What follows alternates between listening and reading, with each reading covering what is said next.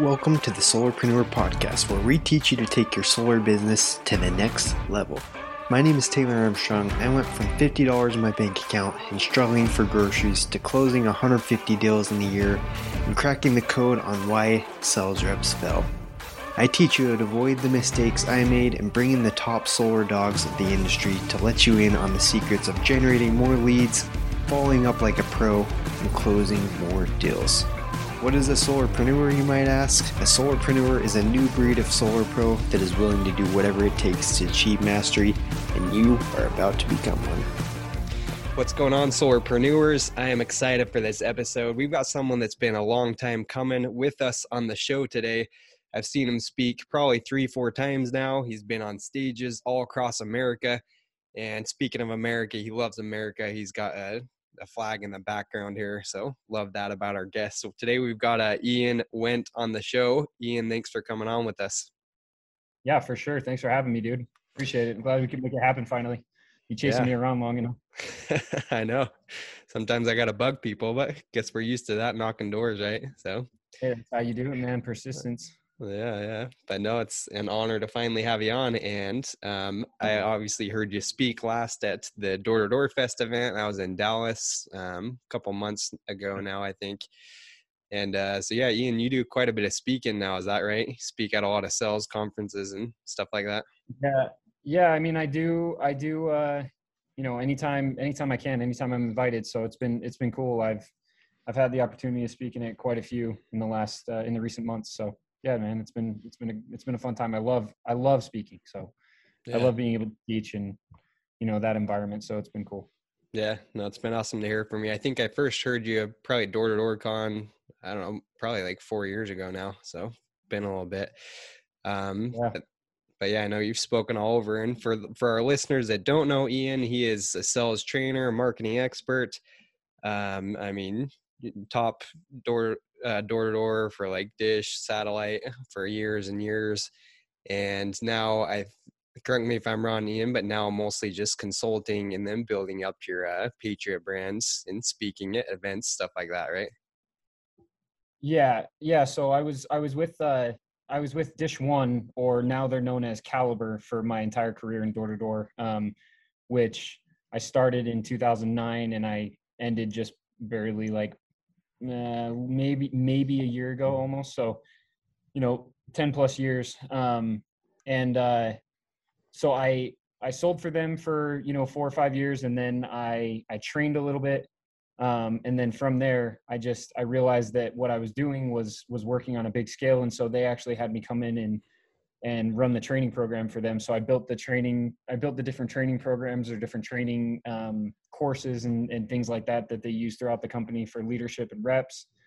And uh, and then eventually I also took over all the marketing when we rebranded to Caliber. So um, okay. awesome, awesome, awesome time. That you know that time that I had at Caliber has has very much shaped who I am and awesome. made it possible for me to have the opportunities that I have today. And so yeah, to, to answer your question, I'm I, I haven't been on the doors for a long time. I haven't been in the door to door space for a little.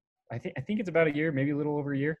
Mm-hmm. Um, and now I own my own clothing brand or my own brand in general. We do a lot of different things, um, official Patriot gear, and then like you said, I I consult for marketing and sales on the side for individuals and businesses. So yeah. Nice. Yeah. And if you're not following Ian on social media, we definitely would recommend it. Um, he's one of the most entertaining guys I would say that I follow on social media. Love it when you get in, uh, you know, political debates and stuff like that. So appreciate your uh, fights. Give me some good entertainment.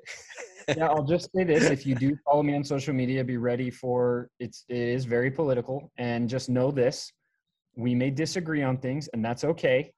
Um, I welcome everybody. If you have a disagreement or something like that, reach out to me. Let's talk about it. Like those are the conversations that I want to have with people and so rather than just follow and see something you don't like and unfollow, like that's what we need more in the world now is people to understand and talk and, you know, figure out because I think at the end of the day, we all have a lot more in common than we think we do.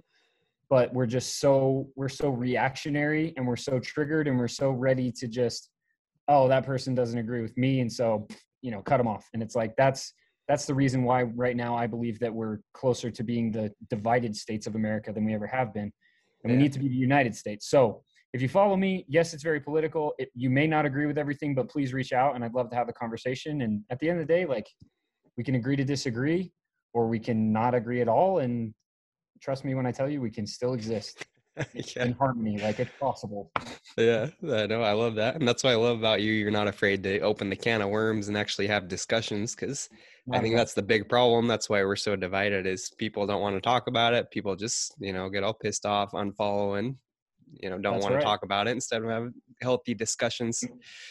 So, um, I know definitely important. Yeah. We just, I just got back from a family reunion matter of fact. And, um, our family reunion theme was, uh, unity it's pretty funny because you know in my in my family a lot of my extended family have a lot of different political beliefs and stuff like that so yeah. we kind of had some burn some bridges but yeah it was nice getting everyone together and you know just, just what you got to do yeah super you know? important.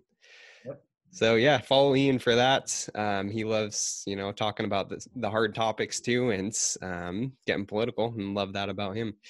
So, Ian, we're going to get into a couple things. The reason why I wanted to bring you on so bad is because I uh, heard you speak at Door to Door Fest, and I know you've never, I know you haven't specifically like sold solar, obviously done a ton of door to door, but he spoke to all the solar guys at Door to Door Fest in Dallas and talked about the buyer types, which I thought is super applicable, probably even more so in solar than I think probably any other door to door type thing just because solar as you probably know ian we're like you know meeting in homes. It's more of like a long drawn out sell than just like you know right at the door like you're doing in satellite and a lot of these other other industries. So i think even more so in this industry it's important to recognize your buyer types recognize um, what's making people tick and just be able to have that advantage because that's what's it's coming to people have heard about solar at this point people have been through the spiel and heard the pitch and everything so it's important to give yourself as many um, tools as possible. And I think recognizing the buyer types is a huge thing. So yeah, we're, I want to talk about that a little bit, but I guess before we get into that, do you want to give us the quick uh, rundown, I guess, of how you got into door to door and uh, how that all started, Ian? Um, yeah, sure. So like I said, I, I was with Dish One since 2009. I actually, I got recruited out of the freaking school gym, college okay. gym cool. by my, by my good friend Tegan Judd. Um, which is funny because when he recruited me, it was the like it was the textbook recruit. It was his first year, and he recruited me textbook recruit. Like, hey, do I know you from somewhere? And of course, I had no idea what was going on, and I was completely oblivious. And so, just so you guys know, the textbook stuff does work. Like, it does. And uh, anyway, he just, do I know you from somewhere? No, I don't think so. Did you do alarms? No, I never did alarms. Have you ever knocked doors? No. Well, I have an opportunity I want to talk to you about. You know, if it doesn't, if it's not something that suits you, whatever, like no big deal. But would you mind waiting? I'm about to get off my shift. And dude, that was that was it. Like from then on, 2009 until freaking 2020. You know, so awesome. it does work. Um, and the you know the the simple things that you think don't work actually could could make the biggest difference. The other thing too, this is kind of off topic, and you're gonna you're gonna see me do this a lot because I have just like a lot of you guys, I have literally the worst ADHD all time. But mm-hmm. let me just tell you this, guys one thing that I feel like in the door to door industry, a lot of people forget the whole time I was there, I feel like no one really focused on the fourth quarter. And what I mean by the fourth quarter is you would be blown away if you knew how many of the the biggest ballers and the top performers that I knew in the industry that I still know in the industry that are still there that were recruited in like April and and May. Really? Like or, or, not April, May, excuse me, excuse me, March and April. March and okay. April, right? yeah. especially April though. Like I was recruited in April, and a lot of my friends who are still in the industry that are absolute monsters on the doors were recruited in April, hmm. and it makes sense because you know in my case it was different because I just didn't know anything and it just happened to be the luck of the draw. But like these other guys, if you talk to them, they'll say. I had I had looked through all my other options. I had looked at different companies. I'd been pitched by a bunch of different companies, and I was, you know, trying to decide what to do. And and it was go time, and I knew I was going to go sell, right? but I just mm-hmm. didn't know with who. And so, guys, don't don't like don't discredit the idea that that you can recruit somebody in the fourth quarter or like I said in March or even April. Um, and that they won't be one of your best reps you've ever had because they've already vetted the other companies and they've already kind of like gotten to the point where if they jump on if they jump in the ship with you then they're solid. Like that's it. They've already looked at the other ideas. They've already looked at the other you know options or whatever so anyway that's a rant but i just think it's super important because a lot of i feel like a lot of people forget that and very very few focus on recruiting in those months. Yeah. And yeah you know just from my experience i've seen some of the best reps come out of those months so. Yeah no i agree 100% um, especially in solar because i was i mean solar yeah. we're doing this year round yeah, so we're getting recruits like midsummer guys from pest control and all that that we're selling pest control for sure. their yep. industries. Yep. So, um but anyway, so yeah, I got recruited. I sold for I sold for uh, four years just selling, and um, and uh, I did really really well. And then my fifth year, I managed an office, and then after that, I just I kind of got to a point where I realized, you know, hey, I'm I'm I'm worth way more than just selling 300 accounts in a summer. Which, by the way, back then was a ton. Mm-hmm. I, you mm-hmm. know, I can teach I can teach reps how to sell. I just I realized that training was actually my passion in teaching because Tegan always empowered me to do correlations and and train guys and things like that. And so I realized that was really my passion. And even though I was really really good on the doors, it just it wasn't my passion. And so I basically got to the point where I said, "Hey, I'm going to figure out a way to make it so that I can do what I actually love doing and stay in the industry because this is, you know, like you guys know, this is an opportunity unlike any other and it mm-hmm. opens a door to a life that people are our age, you know, and your age dream of and uh, and don't think it's real, right? Anyway, so so I did. I basically said, okay, I'm gonna be, I'm I'm gonna train, and um, I trained the office for a little bit, and then I trained a couple more offices, and I I started to realize that hey, this is actually, you know, we're we're seeing some insane results with these guys. Hmm. So I actually went to the um, to the the COO at the time, or one of one of the owners, basically one of the one of the Hammond brothers, and I said, it was Jeremy. I said, hey, I want to run the training program you know, I, I want to be, I want to be an executive. I want to, I want to actually build the training program and I want to roll it out company wide. And at the time there was nothing, there was, there was no training program. Like there was no training team or, or anything like that. Right. Like it was just, there, just, there wasn't a position for that. Yeah.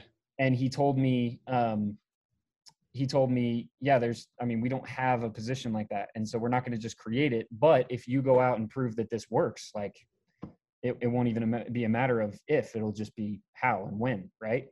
Yeah. and i said okay challenge accepted. So i i took off and uh, for that summer i traveled the nation and i trained all of tegan's offices first and i kept a binder and i kept track of all the reps that i was training personally on the doors. I kept a, i kept track of all the offices. So mm-hmm. basically what i would do is i would say okay you know i got here on this day 30 days prior to this day, this is what their results looked like for both the individuals and the office, right? Yeah. And then I would track those results 30 days after I left. And every single time it was like double, triple, quadruple the amount wow. of sales, the better metrics um, for, for both individuals and for the entire office. Hmm. And so I did that. And then all of a sudden the other regionals, because Tegan was a regional at the time, um, the other regionals started hearing about what was going on and they were like, Hey, come to my office, come to my office. And so after, after you know a few office visits all of a sudden now i was visiting almost every office in the company doing the exact same thing. And i'll tell you this though like it didn't come without sacrifice and i think a lot of people forget this because you know they look at me and they're like I, am kind of an anomaly in the door-to-door industry because i didn't have a network i didn't bring on a lot of recruits mm-hmm.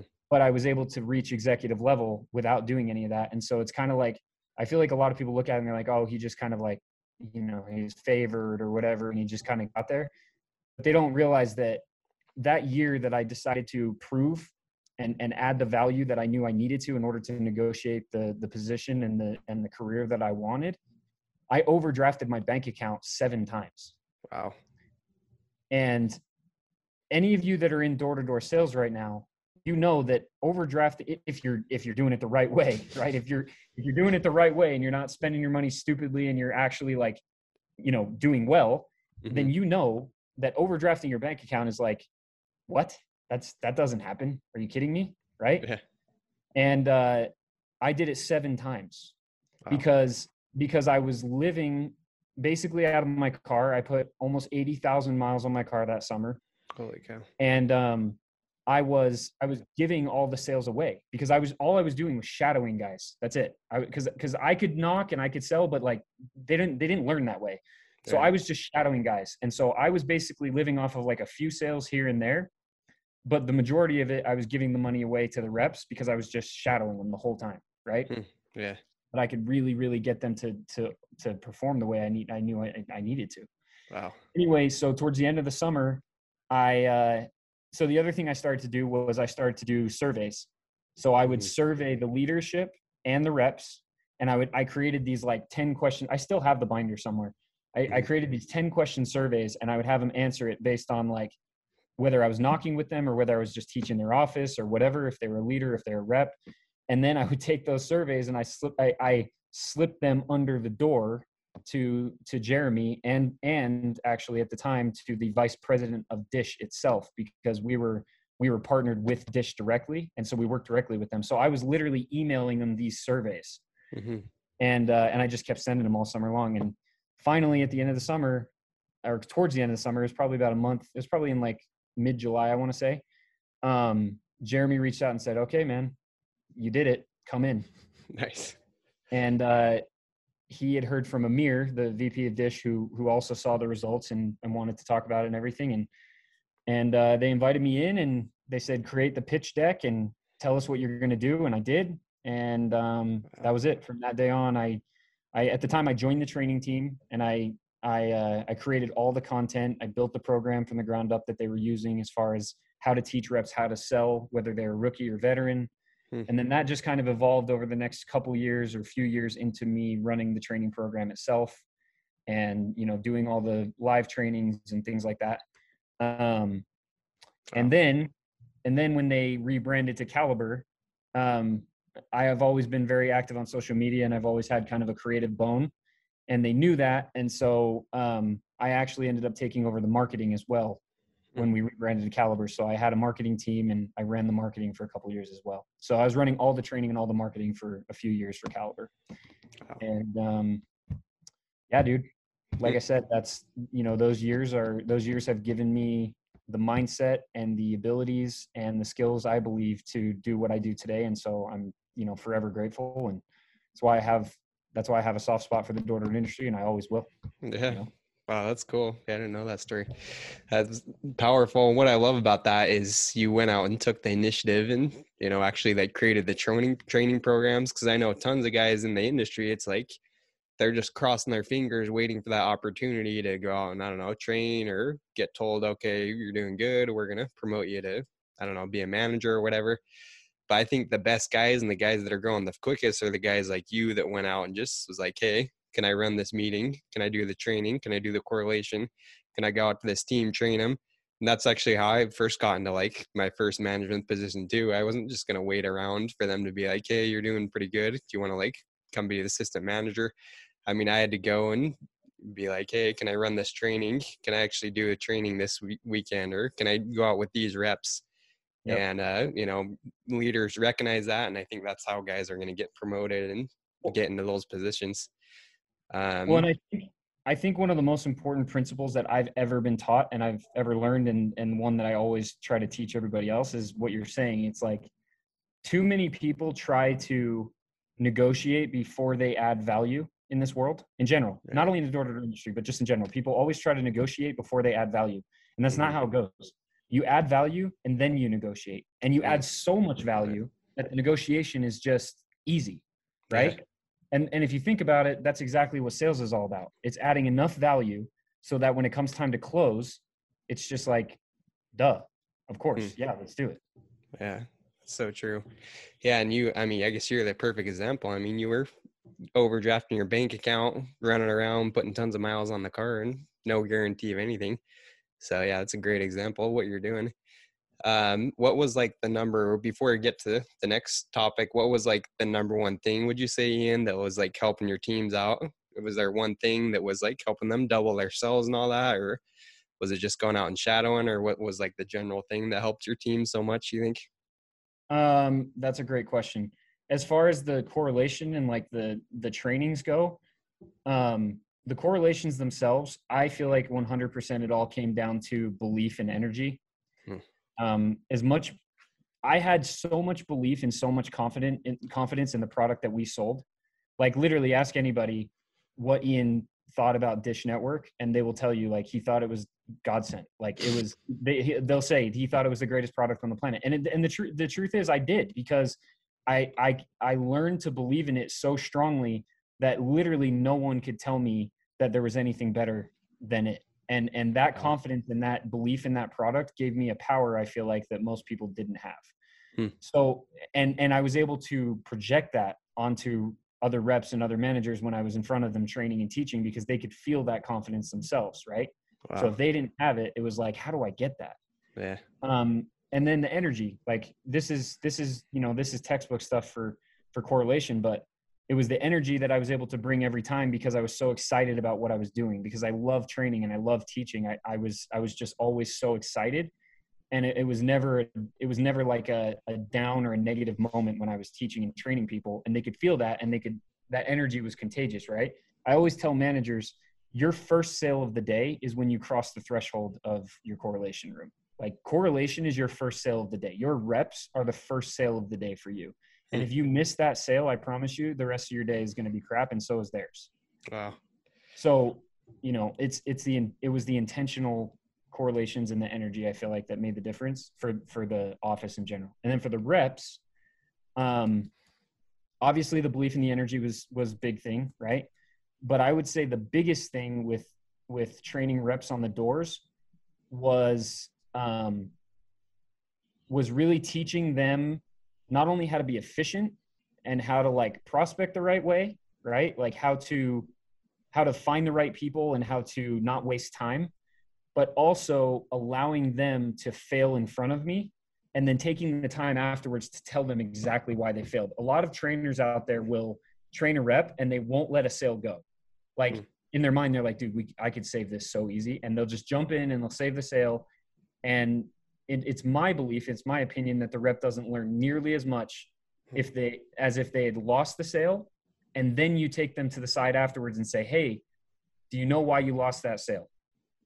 Hmm. well no not really or they might even say yeah i think it's this and it's like that is such a good teaching opportunity to say x y and z are the reasons why that sale was lost and if we would have just done this this and this we would have saved that sale hmm. and what's interesting to me is the reps always say well why didn't you save the sale dude and it's like because then what would you have learned hmm. right like yeah would you really learned anything from that and maybe but most of the time they're like well no because when you get to a point where I was, especially if I'm, especially if it's like a rookie that's shadowing me, mm-hmm. I mean, to them, it's like, you know, it, it just looks easy, right? To them, it doesn't make sense at all. Mm. And to them, I can't tell you how many times I would always get people to say, Ian, how come you get all the laydowns, right? Like, yeah. why, why is it that you get, why is it that all the laydowns are, that you get all the laydowns in the area?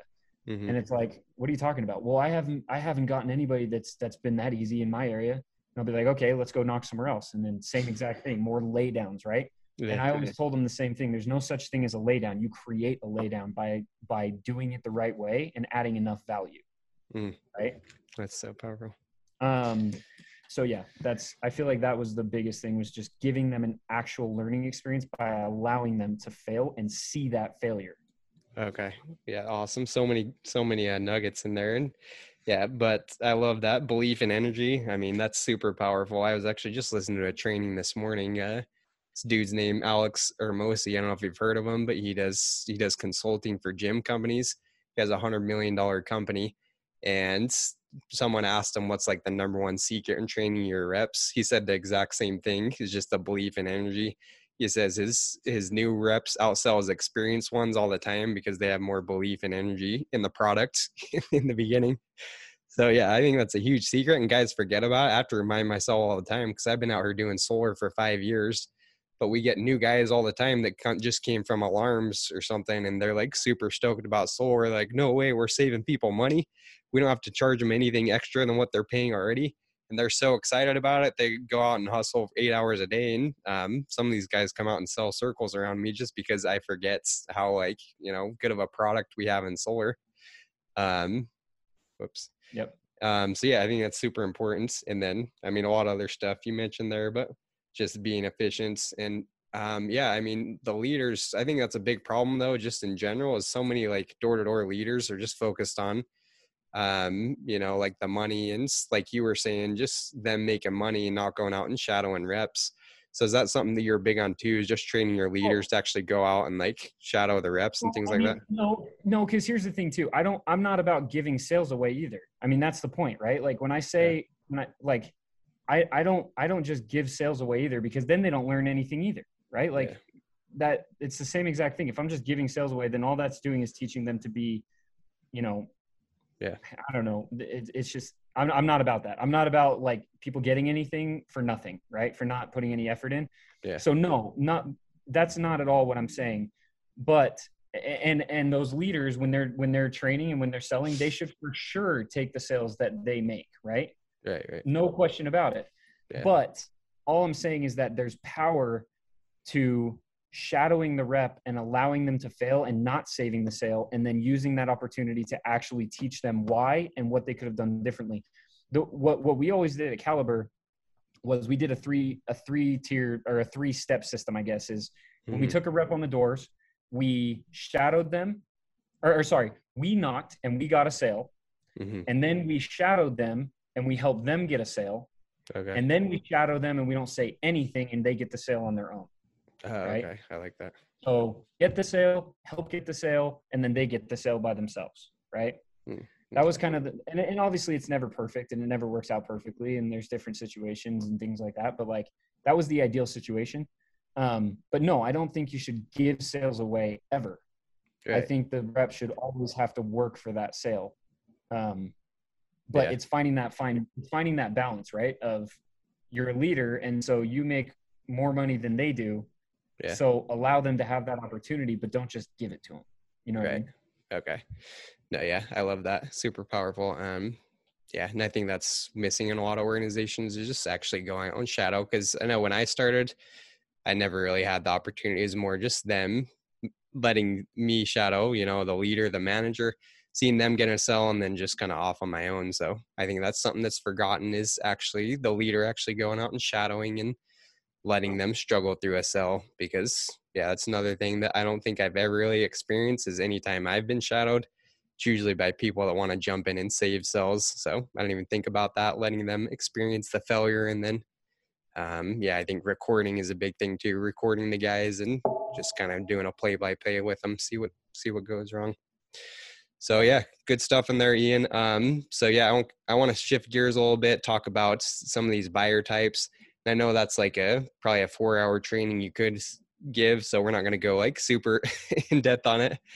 But I did want to, you know, touch on at least a few of them and hear kind of why you thought that was important. So I guess first of all, why did you decide to give that training at uh, a door to door fest, and what's what? How did you, I guess, come across all this and think it's so important? So, so I think the reason why I did is because I I think that the single most important thing that someone can learn being a door-to-door salesman is how to relate to every type of person. Because it's not about the product, it's not about the pitch, it's not about the service, it's literally about how you interact with customers.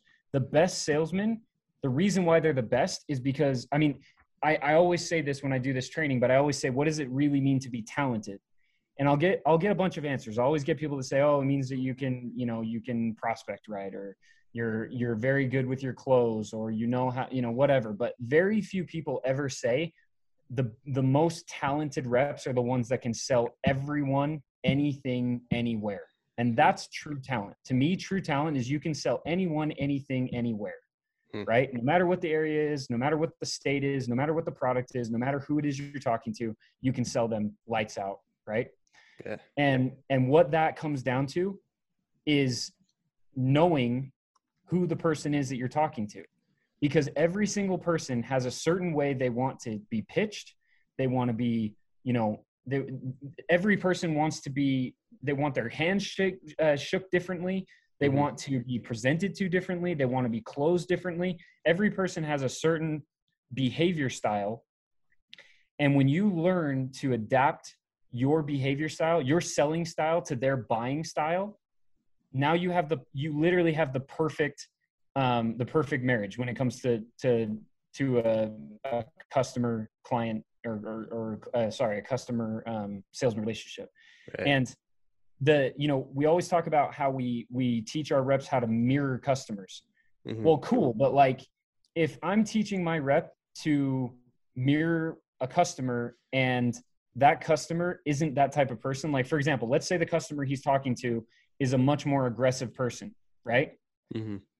just by mirroring that person it doesn't mean that they're going to actually get to them. It doesn't mean that they're actually selling them the way that this person likes to buy. It just means that they're like creating a little bit more comfortability but people don't buy based off comfort. They buy based off trust. And people trust those who they feel like actually care about them and actually have their best interests in mind. And the best way to show somebody that you have their best interests in mind and that you actually care about them as a person and and you actually want to put them in a better situation than you than they were in before you, they got you got there mm-hmm. is by treating them the way they want to be treated. Hmm. Selling them the way they want to buy. And every person has a different a different way. And I think a lot of salesmen forget that the fact that sales is is it's all about people. It's not about the product. It's not about the sales process. It's not about the pitch. Those things are important but if you don't know how to actually talk to people then you will never be able to sell. Hmm. i don't care who you are. You have yeah. to understand how to communicate and how to talk to people but not just like we always talk about oh communication skills and persuasion and things like that. It's it's not just that. It's it's literally understanding how to adapt your personality to the person you're talking to so that they can relate to you on a much much higher and much deeper level. Hmm. that's what personality selling is all about. Yeah i totally agree and um, i think that's one of the reasons i liked your training so much is because um, in the past i've just been like okay well i know i'm not good at selling engineers. I'm not i know i'm not good at selling uh, super rich people so i'm just going to avoid those people at all costs. And i think a lot of guys get in that mindset but then when I heard your training, I was reminded, I'm like, okay, even though that's not like my ideal person that I like to sell to, I mean, I need to get good at selling all these people, and that's what's going to take me to the next level. I think a lot of people forget that.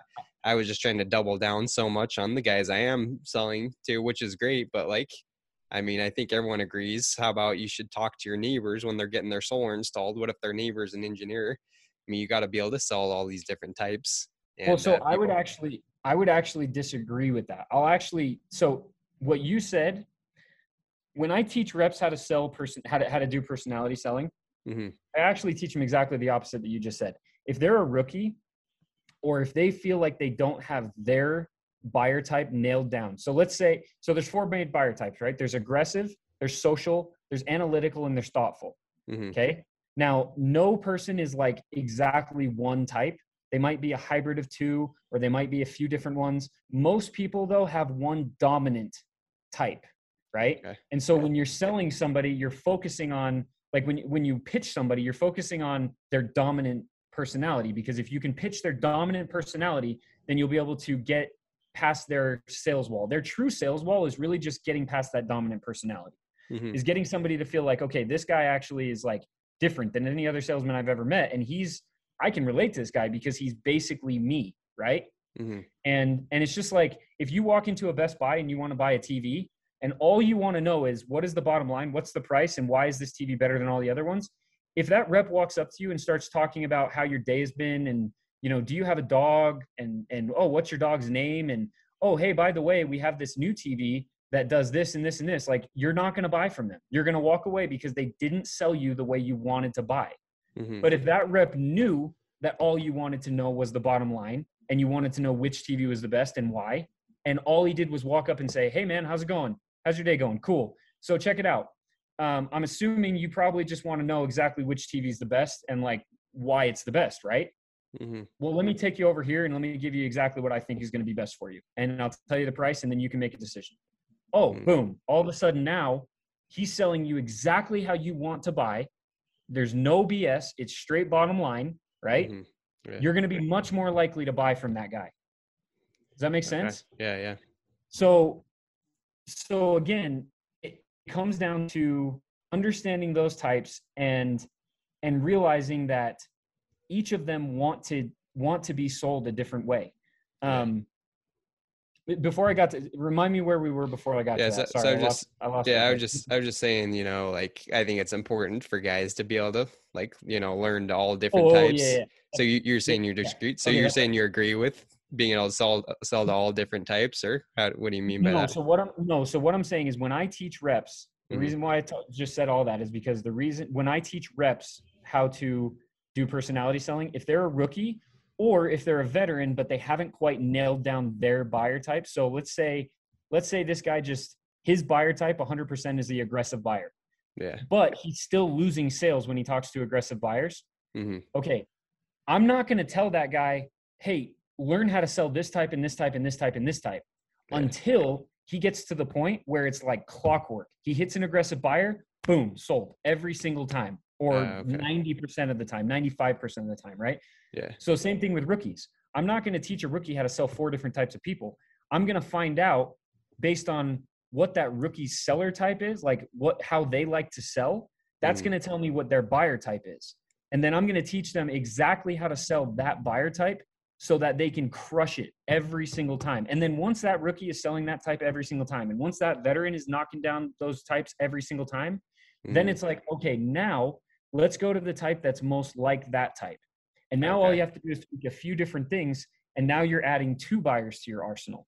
And okay. then eventually, when you get past those two, it's like, okay, now we're going to go to this one, and you have to understand that you have to do this and this and this and this. And now all of a sudden, there's three buyers to the arsenal, right? Okay. And and the reason why I always tell people again to, to go back and, and answer the question of why did I decide to train on that at Knockstar, mm-hmm. it's because I believe that that is the difference between talent and hard work. Yeah. Everybody always says hard work beats talent when talent doesn't work hard, but mm-hmm. they forget that the second part to that is hard work beats talent when talent doesn't work hard. But when talent works hard, it's game over. Yeah. Because if you can find somebody that knows how to sell every single type of person they ever meet and they work really, really hard, I promise you that person is going to run circles around any salesman that ever comes across, that, that yeah. ever comes near them. Yeah. Right? Okay. But, but the problem is, at least I haven't seen it yet. I haven't seen a rep that has that much talent that doesn't only rely on the talent and get complacent and not work as hard which is okay. why you always hear the top performers, the number one reps say, Hey, I'm not that talented. I just work really hard. I work harder than everybody else. Yeah. Well, why? Because most of the time that rep is only going to be selling one or two types of people. And so they have to work harder than the talented rep. Yeah. Not not saying that the, the number one rep is not talented. They're both talented, but there's a very big gap in talent if one can only sell one or two types of people and they have to search for those one or two types of people all day every day and one can sell every type of person and they don't really have to search and they th- those are the guys that go out and knock one street and sell six or seven accounts or whatever and everybody's like how the freak did you do that yeah. and it's like well i know how to sell everyone and so where you have to sell five streets to find the six types of people that you know how to sell or the six people that are the type that you know how to sell mm-hmm. i mean i just have to knock one street and i can sell six people that are totally different types Hmm. Does that make okay. sense? Yeah, that makes sense. That makes sense. Let me ask you so, this. Well, yeah, yeah, Unless you're still going, I was just going to ask. I was, I was just going to say, I think, I think the reason why I decide to teach this all the time is because I think it's literally the key to unlocking like the absolute best in a in a door to door salesman. Honestly. Yeah. Cool. Yeah, I would agree with that. Um, I was going to ask you, would you say um, like for the sales reps you train, would you say their buying type matches up with their selling t- type? Like the Every type of buyer there is always the type of people that they like to sell to? Every single time. Really? So, for example, what kind, I'll, I'll just do you, for example. What kind of person do you feel most comfortable selling? Um, I would say the people that like to talk a lot, that let me build, you know, rapport with them. Okay. Um, so you social. like selling, you like the social buyers more, right? Yeah, yeah. So social buyers, okay, they are they are extremely talkative, right? Sometimes they'll appear to have they, they'll look like they have like ADD, right? They mm-hmm. like to gossip, they like to talk a ton, they like to be complimented. Their greatest need in life is social acceptance, and their greatest fear is being rejected. Mm. Right? Yeah. They dress they dress like fancy or they wear bright clothes. They care a lot about their outward appearance, right? So now I don't know you super well, Taylor, but I can. And the other thing too is let's just talk about facial features. A facial feature for a social buyer is they have puffy cheeks, mm-hmm. like round puffy cheeks that that basically signify they laugh a lot, right? Mm. Laugh lines from the nose to their mouth. Okay. okay. A rounder face. Okay. Now, I'm looking at you right now and you have those features. You have the puffy cheeks. Right now you're smiling and you have yeah. the lines from your nose to your mouth. You have okay. a rounder face. Okay. You probably care what people think about you, and that's okay. You probably care what you're wearing and how you look and how you appear. You obviously like to talk a lot and you're very social because you're running a podcast. Yeah. Okay. And and I guarantee you, without even knowing you, I can tell you right now that one of your greatest fears is probably being rejected. Now, maybe because it's door to door sales, you've kind of like, you know, you kind of taught yourself to not be so afraid of that. But mm-hmm. I promise you, before the doors, that was probably one of your biggest. Like you probably took a long time to sign on because you were so afraid of of rejection and of of getting into a place where it was like impossible, right? The other thing too is your greatest need is to be socially accepted. So I can tell that right now. You have the golden door behind you right now, right? The golden yeah, door. Yeah. Okay. You have the golden door award behind you on your podcast because you want people to see what you've accomplished because you care about that social recognition. Mm-hmm. Right? Wow. Yeah. Yeah. Okay. So I don't know you very well, but I just sized you up in what, 30 seconds? So because of that, I would know as your manager or as your trainer that the best place to put you is somewhere where there's a lot of people just like you because you'll sell them much easier than you would sell someone say that cares more about data and numbers and is very monotone and doesn't want to talk and doesn't like to be happy and always seems like a freaking judge in a courtroom right? Someone very rigid someone very skeptical. That's probably one of your hardest sales ever because yeah. it's the exact opposite of your personality. Yeah no doubt. Yeah, and um, I don't know. I might be like a hybrid too because I don't know if you remember this, but at uh door at Knockstar, you called me up and I was dressed like basically in sweats and just like you're also thoughtful. yeah, yeah, I'm like thoughtful. And uh, Ian calls me out. He's like, "All right, this guy 100% is thoughtful. Look, look what he's dressed in. I dressed in like this baggy shirt, like some sweatpants and everything." I'm like, dang it, maybe I should have showed up to the podcast in like a tux or something. So uh, that's so funny. So you can't read me. No, but good. hey, that that's okay though because again, the, thing about salesmen too is it's kind of hard to size up salesmen as much it is as it is to size up just regular individuals because as a salesman, you kind of have to become a hybrid of everything anyway, right? Yeah. Just naturally. Um, but I would for sure say like you're you're going to be a social, thoughtful hybrid for sure. Yeah. So the question is when you get into a group of people, like let's say you don't know anybody in a room and you walk into the room. Mm-hmm. Are you the type of person that's going to go strike up a conversation and be and be the life of the party? Or are you the type of the person person that's going to kind of wait until somebody comes to you? And then once they once they get to meet you, that's when the life of the party comes out and like that's when the energetic Taylor comes out. Which which one of those is more of what would happen? Um, I mean, I would say a combination because I don't like to be the guy that, again, like the recognition part. I know that if I'm like sitting at a party by myself, just like standing there awkward, then I'm gonna be like recognized. Oh, what's this guy like? Doesn't like talking to people or whatever. Okay. So it's all. It's not that I like have a huge desire to go talk to people, but I don't want to be recognized as someone that's just like a loner standing there. So I'll like force myself to go like initiate something just so I'm not recognized as like, you know, the guy that's doesn't want to go talk to people and present himself. So okay. I don't know if that would be like a hybrid or yeah. So let me ask you one more. Let me ask you another question. We'll try to dig down. So, mm-hmm. would you say that your greatest need is social recognition, or your greatest need is guarantees? Which one of those would you say is the greatest need for you in life? Um, I would say guarantees. I think. So you'd rather have a guarantee than be liked. Um, I don't know. Like, are we talking like guarantee of success, guarantee of money, guarantee of happiness, uh, stuff like that? Or, or, or, even let's put it this way: Do you mm. care more about your own personal success, or do you care more about the success of those around you? Um, I think I would say success of those around me. Um, okay. So yeah. you, so you, so I might have nailed it at door to door. Honestly, dude, you might be the thoughtful slash um, social rather than the social slash thoughtful. And the only okay. reason I'm saying that is because I'm facing you right now and I can see your facial features, yeah. and those are more on the social side, right? Okay. But the fact that you want others to succeed, and the fact that you care more about guarantees, and the fact that you you would go talk to people, but you wouldn't be like super energetic about it and stuff, and just kind of more doing it because you like have to. And yeah. you are more of the thoughtful person first, and the social person is the indominant. Yeah, I would agree with that because I was always super shy growing up. I was like the shyest kid in school type thing for a long time. Okay, and then yeah. but I was sick of being like recognized that way. So I would again like force myself to try to not be shy, to try to like go out and talk to people sure. just because I was sick of being like, oh hey, this is Taylor. He doesn't talk very much. So that's sure. literally how I got presented, like by my own parents and stuff like that. Yeah. Um, so yeah, I don't know. And that's a perfect hybrid because you can see like you didn't like being you didn't like them saying that about you because you didn't want people to think badly about you. You didn't you cared about what people thought about you, right? Yeah. And and so all of that kind of just grows into the same thing. And and again, you know, at Knockstar, I called you out and I said, "Hey, you're thoughtful right away, right? Because mm-hmm. of the way you're dressed and because of the way you're carrying yourself." And I believe you put your hands in your pocket when I told you you were going to, right? I think so. But here, here we're conversing and we're being social, and I see your facial features, and so now I'm seeing the social side of you.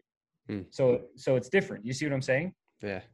So, so you kind of have to, you kind of have to just know those personalities, but realize that people are going to be a hybrid, and you're a perfect example of it. Yeah. But knowing that, I would know to put you in places where you're going to find people who are social or people who are thoughtful. And I'm hmm. not going to put you in places that are just like crazy aggressive and very skeptical and like data driven because yeah. you'll fall flat on your face. You know yeah. what I'm saying? Okay. So now think about it. how powerful that is for a manager. Let's say, and I and I can't tell you how many times this has happened that I'll go to an office and the manager will say, dude, this guy, he is the most outgoing, like super confident. He knows how to talk, he knows the pitch, he knows the product, but he keeps on bageling or he, or he goes out and he only gets a couple sales and it doesn't make sense to me. And then I mm-hmm. have this guy and and and he should also be selling a ton as well, but he's not doing very well or whatever, right? Mm-hmm. And my first question is always, okay, where are you putting the guy that's super outgoing and confident and social and and should be selling a lot? Where are you putting him? And I'm telling you, I cannot tell you how many times this has happened where they're like, yeah, he's in this neighborhood. And it's like a retirement community where, where people are constantly going to be thoughtful and analytical, right? Because they're skeptical yeah. and they care about their community and they want guarantees and they hate change. And it's yeah. like, of course, that guy's going to suck there. He doesn't know how to sell those types of people. Yeah. So then it's like, okay, put him where that other guy was. Put him hmm. in the city where people are more aggressive and social.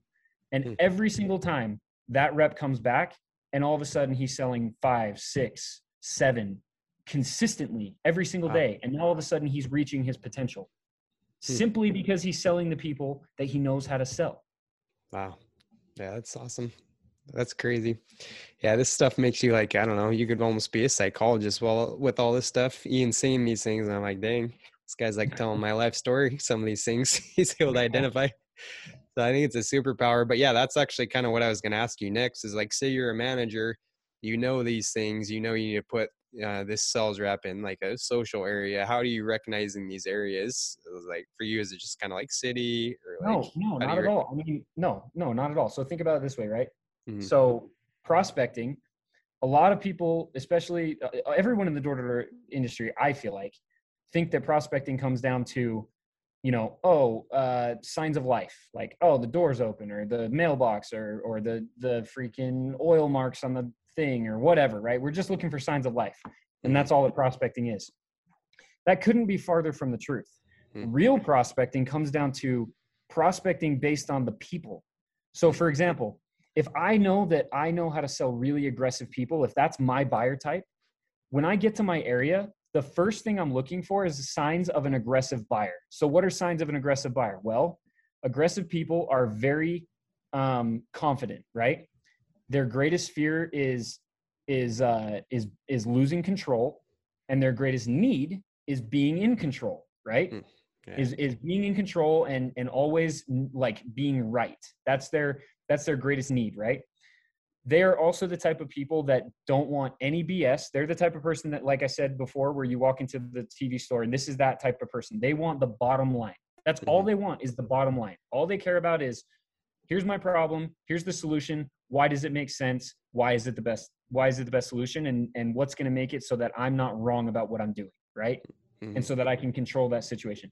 So those types of people are usually very um very like outspoken and loud, right? They're going to wear solid colors. They're going to look and walk like they're very confident. So you have you know military people you have athletes you have um uh you know just I, like if i'm walking on the street and i see a huge lifted truck that has a a, a freaking american flag on the back and like a bunch of stickers about guns chances are that person's probably pretty aggressive right? shirt. Yeah. Yeah. and, I am. I'm an aggressive person. If you came to Yeah. my house, you would be finding an aggressive person. I am Yeah. 100% aggressive, right? hmm So then let's say I'm I'm walking on the same street and I see, you know, a bunch of a bunch of sports memorabilia and a bunch of a bunch of stuff like that in the garage and a motorcycle. And then on the door, there's a sign that says solicitors will be shot or there's like an aggressive no soliciting sign. Chances are that person's also probably pretty aggressive, right? Mm, yeah. But Okay. but let's say I'm walking down that same street and instead now I see a really really nice Escalade and their house is super nice and there's like like really cool, you know, or really like pretty flowers all over the place and it just looks like it's meant to stand out and how you know whoever lives there wants everyone that drives down that road to stay, see that house and be like, "Whoa." Hmm. Chances are that's probably a really social person because they care a lot about recognition. Right. Okay? See what I'm saying? Yeah. So you can prospect based on based on just the outward appearances of houses. But the other thing about that is understanding personalities and understanding what kind of environments those personalities live in. So for example, cities. Why is it that a lot of people struggle to sell in cities? Well, because cities are full of people that are super fast, like their their lives are fast paced. They don't want any BS. They don't want to bother with anybody. If they're going to make decisions, they're probably going to make it themselves, right? Mhm. They're the kind of people that don't want to just sit around and talk and and small talk and be friendly, right? There's also a lot of people that are very analytical in cities, right? They have a lot of, you know, whatever. So, what does that tell me? If I have a rep that sucks at selling aggressive people, and it's the type of rep that is very much more inclined to selling people that are going to sit down on their porch and offer them a lemonade, right? And talk about Joe Bob down the street and and like talk about their family and and just you know they want to know about the features and they want to they want to have a friendly conversation there's no way in this world or the next that i'm going to put that rep in the city Hmm. right i'm going to take sense. my yeah i'm going to take my freaking soldiers of reps the ones that are super aggressive very fast very smart very to the point they don't want to bs they don't want to waste time with everybody i'm going to put them in the city Hmm. right Gotcha. Okay. so so city aggressive analytical right um also social you'll find a lot of social people there too Mhm. but when you put people in like smaller towns what do you think you're finding in smaller towns mostly social right thoughtful yeah. why do you think every rep likes to sell in small towns because you're meeting tons of people that are just happy and like very slow paced and you know they like to give referrals because they're friends with everybody Yeah. right people in the city most people in the city don't even know their neighbor Yeah. True. because again they're just aggressive they're just the type of people that don't care they don't they don't like just get to the point of life in general Yeah. Okay. Right. I see now. Um, yeah. What about like, because there's lots of companies that might listen to this that have huge teams, like they're just sending out armies of reps to. I mean, they're not spending the time to go through all this and recognize, you know, their sales rep, Mm. buying type, selling type, all these things. So, what do you Yeah. say to those teams? Like, say a team of has like 70 reps, and I mean, they don't got time to recognize all these things and give out specific areas. So, um, I, I don't know. great- Is there anything you that's a great suggest for that? Yeah. Yeah so that's a great question. So some i mean obviously this that's a perfect scenario where you can put your you know you can put your your reps that are this type in that perfect area and you know that's not always going to happen. So Yeah. what i would al- what i would say is anytime i would go out to an office to train them the first thing i would try to realize with a big office is or i would try to figure out is what are they running into the most right? So i'll give you a perfect example. One office that i trained um, this is years and years back and they actually ended up being the number one office. What i realized was the people they were selling um, in this state were very very um, thoughtful. Because their biggest concern as i listened to their reps and their managers i'm like what is it you guys are running into? Like why are you having so much why are you struggling so much? Well dude everybody just wants to think about it. Everyone wants to think about it. They all want cards. That nobody wants to make a decision. Well what does that tell me that tells me that they're selling nothing but thoughtful people because thoughtful people hate change right and they want guarantee and consistency. Hmm. So those are the type of people that are always going to say, I want to think about it, right? Or yeah. I want more time or whatever. So what did I do? That's the situation where you have to say, okay, you have 50 reps and every single one of them is probably a different type of, of, of seller, but we're going to teach every single one of you how to be a thoughtful seller. Mm, okay. So, so when everybody comes to me and says, Hey, you know, I hate it when people make the excuse of bad area. There is no such thing as bad area. Area, it, there, there's just a such thing as different area. Yeah. There's no okay. bad area. It's just different. The people are different. The pace is different. The the way you need to sell them is different. Everything is different, right?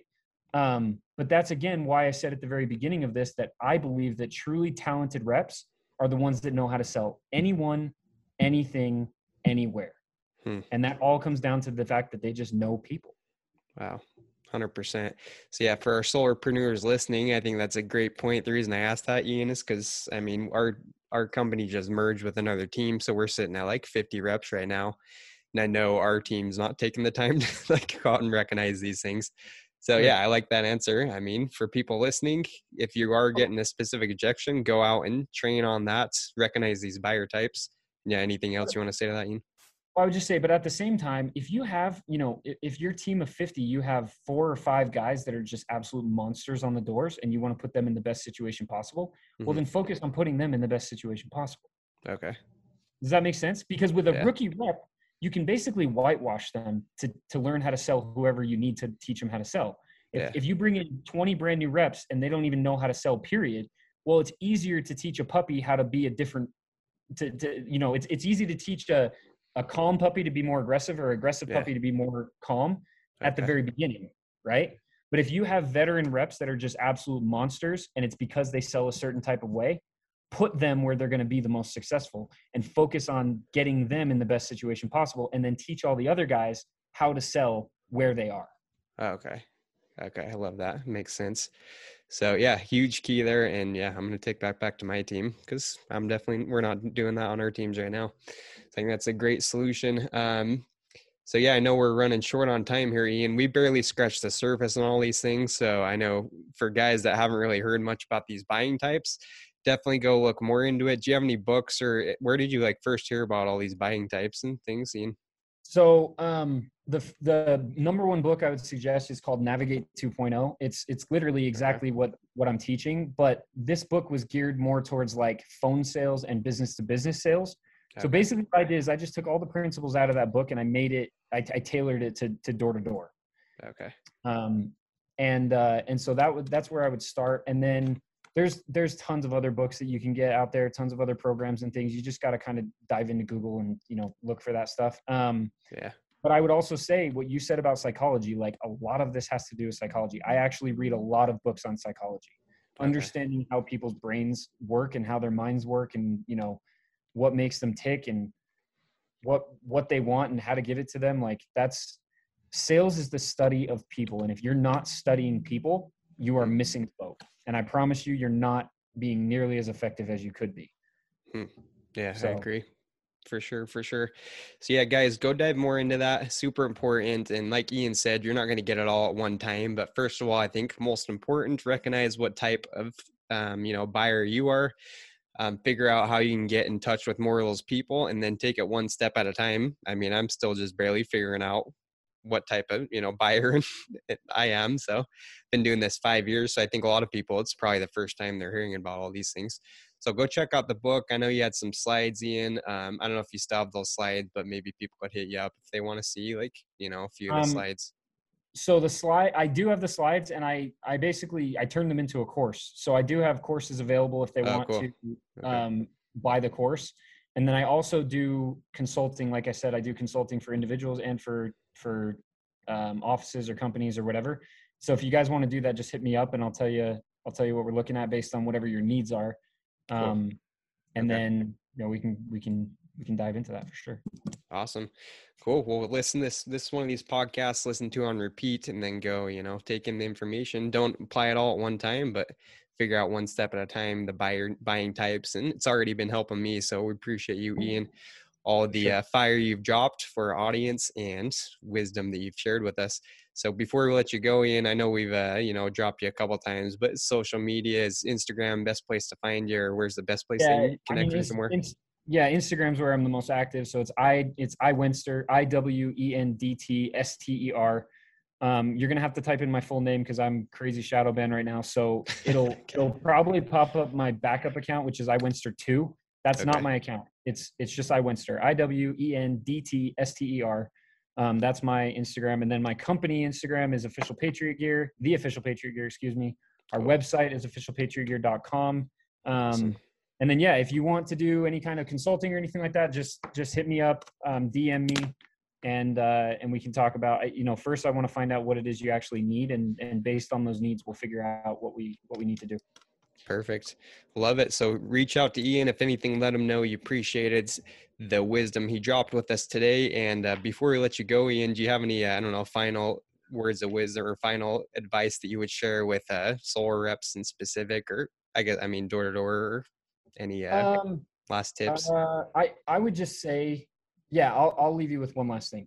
Okay. Um, any of you guys that are out there that are feeling like, you know, I I know that it's common to feel like, hey, I'm never going to be as good as that guy, or I'm never going to get to the top, or whatever. You know, I I know a lot of reps struggle with having that feeling. I'll just tell you this: if you played sports in school, you know, let's say let's say you played football, right? when you first started playing football as a freshman, did it ever cross your mind that, oh, I'll never make varsity? Probably not. It mm-hmm. was probably more like, I'm going to make varsity. And in order to make varsity, I need to figure this and this and this out. And I need to pay my dues over the next three years or two years or whatever. Right. Yeah. I, I think there's a common misconception in sales that sales is any different than any other skill that you can develop and that you just won't ever reach a certain point. And that's just not true. The fact is, you just have to work if you feel like learning to sell is harder for you than other people all that means is that you have to work harder than the guys that are working hard. Hmm. it just means you have to put more into it but it doesn't mean you can't be great. You can be you just need to actually put the effort in and and and do any like just like anything else. If you're going to learn how to play the guitar you need to have the bloody calluses on your fingers to be able to play the guitar really really well. It's no different in sales. So when everybody else is partying or hanging out or whatever, you should be studying and diving in and, and learning and constantly making this just everything you focus on.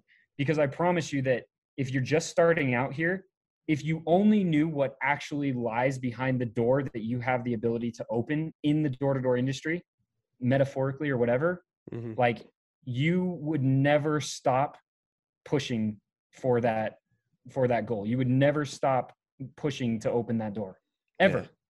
because it's it's a life that people dream about it's it's it's freedom and opportunity that most people will never have in their life and if you only knew what that really was you would never make an excuse of you know oh i can't do this or ah i'll just i'll just slack off today yeah. like you just wouldn't yeah, no, I agree 100%. And yeah, um, I mean, yeah, just to finish up here, it's like guys think they can get in this and we're making doctors money without a, without a degree, right? So why should we not have to work hard? I mean, to make this amount of money, a lot yep. of guys come in thinking it's easy, but to that point, yeah, you got to push, you got to push super hard harder than um, you'd think, especially the guys that struggle coming out. So love that. And so with that said, we'll uh, wrap it up here, Ian. Um, but guys, remember hit Ian up, let him know you appreciated the episode he shared. And thanks again for coming on the podcast podcast with us today. I know you're super busy, but we'll be in touch and appreciate everything you shared, Ian. No problem. Thanks, Taylor. See okay. You. Talk soon.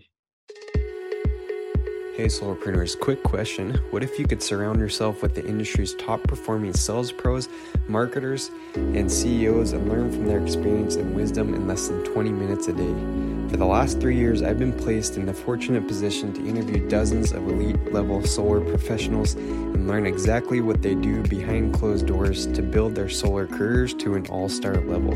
That's why I want to make a truly special announcement about the new learning community exclusively for solar professionals to learn, compete, and win with top performers in the industry. and it's called Solciety. This learning community was designed from the ground up to level the playing field and give solar pros access to proven mentors who want to give back to this community and help you or your team to be held accountable by the industry's brightest minds for, are you ready for it? Less than $3.45 a day. Currently, Solciety is open, launched, and ready to be enrolled. So go to solciety.co to learn more and join the learning experience now. This is exclusively for Solarpreneur listeners, so be sure to go to solciety.co and join. We'll see you on the inside.